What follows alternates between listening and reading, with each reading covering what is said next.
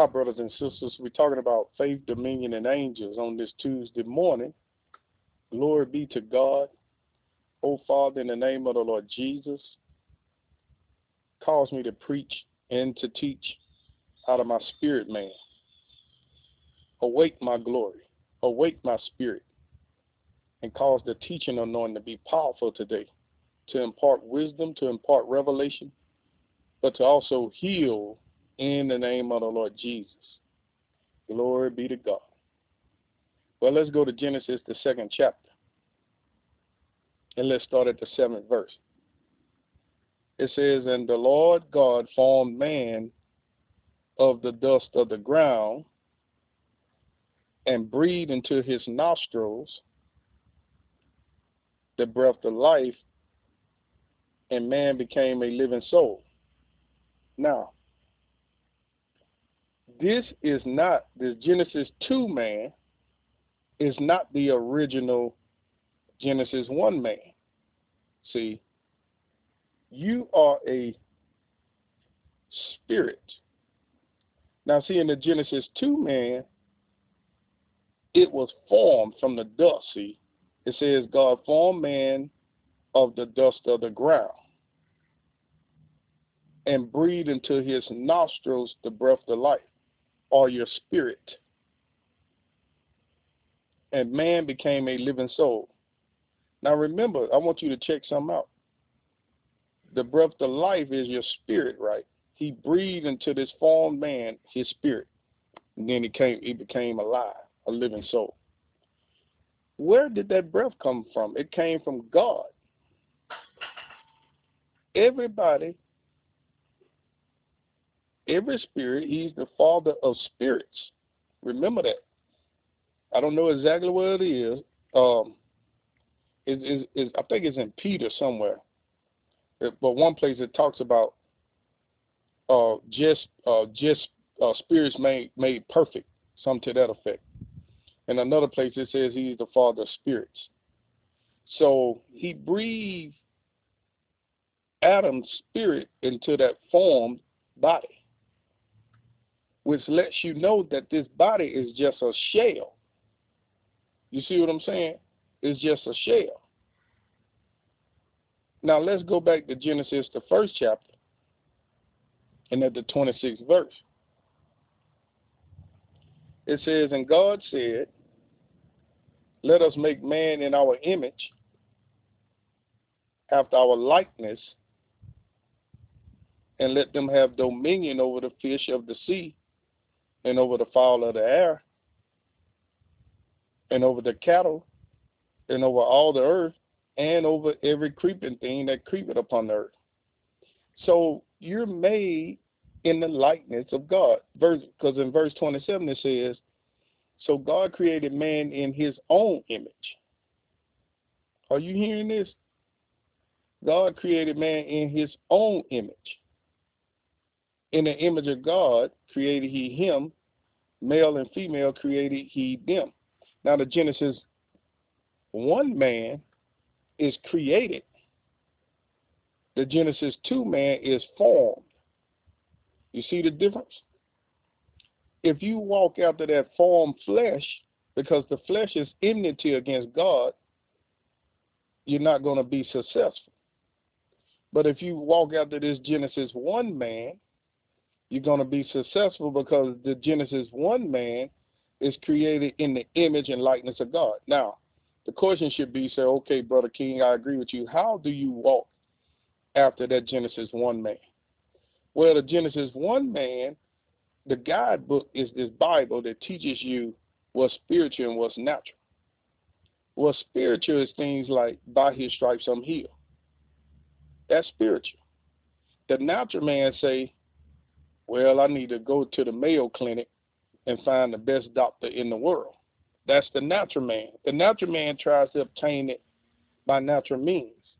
And I hope nobody don't think I'm against doctors. I, I use that to try to, what I'm trying to do is, let me explain myself. I'm trying to get a person to be spiritual uh, dominated than fleshly dominated, not trying to get you away from your physician.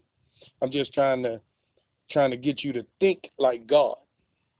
See, if if if you was in heaven or something like that, you you would you would say, Lord, touch me right here, and the Lord would touch you and heal you. Or, or if you needed some money, you would you would just flat out ask God for it, and, and the ability will come upon you, and you'll obtain it. See, I'm trying to get a person to learn how to put the word of God to practice, which is spiritual. See, the word of God is contrary to the natural way of thinking. The word of God teaches you that you give a, a tent and you sow seed, and God will rebuke the devourer, right? He and He'll open up the window and pull you out of blessings, right? That you won't have room enough to receive. He'll do that for you paying the tent, right? But then He say He'll multiply your seed sown. Then if you sow seed, God say He'll multiply your seed sown.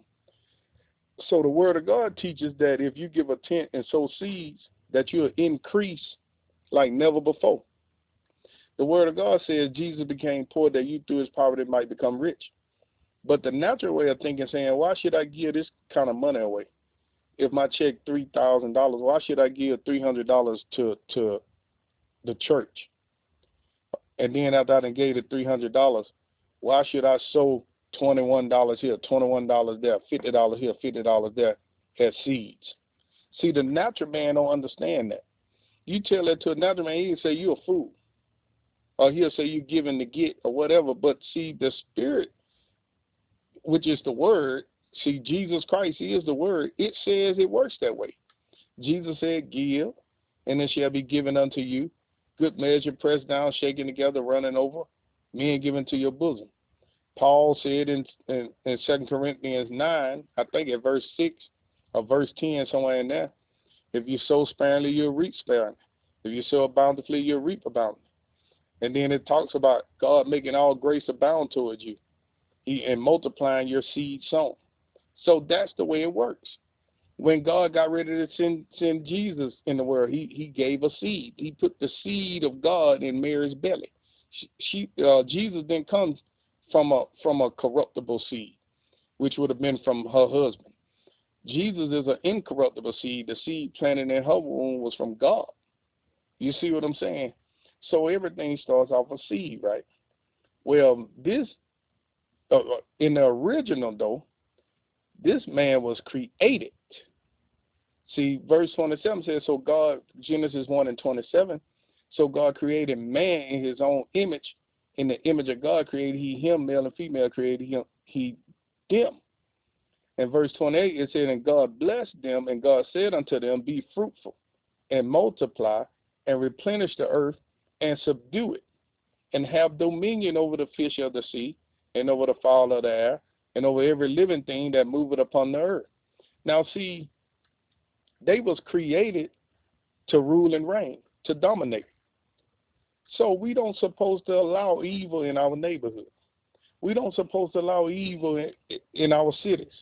We don't suppose supposed to allow evil in our states.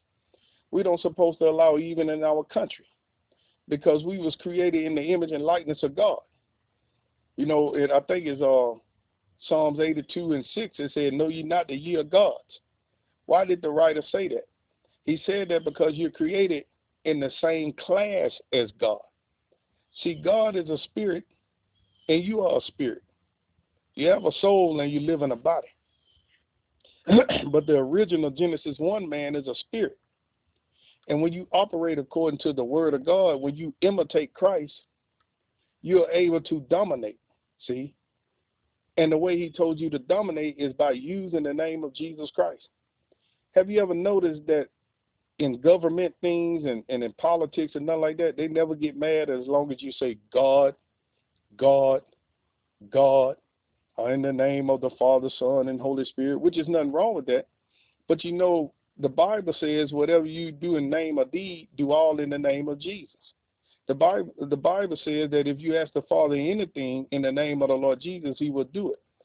So the enemy is, he's okay with you always just saying God or Father, Son, and Holy Ghost, but he gets shown up upset with you when you say in the name of Jesus Christ. Try it one day. Go go to a, a different church or somewhere and pray in the name of Jesus Christ, and you'll feel you'll feel a, a resistance. I'm telling you, because it's power in the name of Jesus. Be blessed. I'll talk to you tomorrow.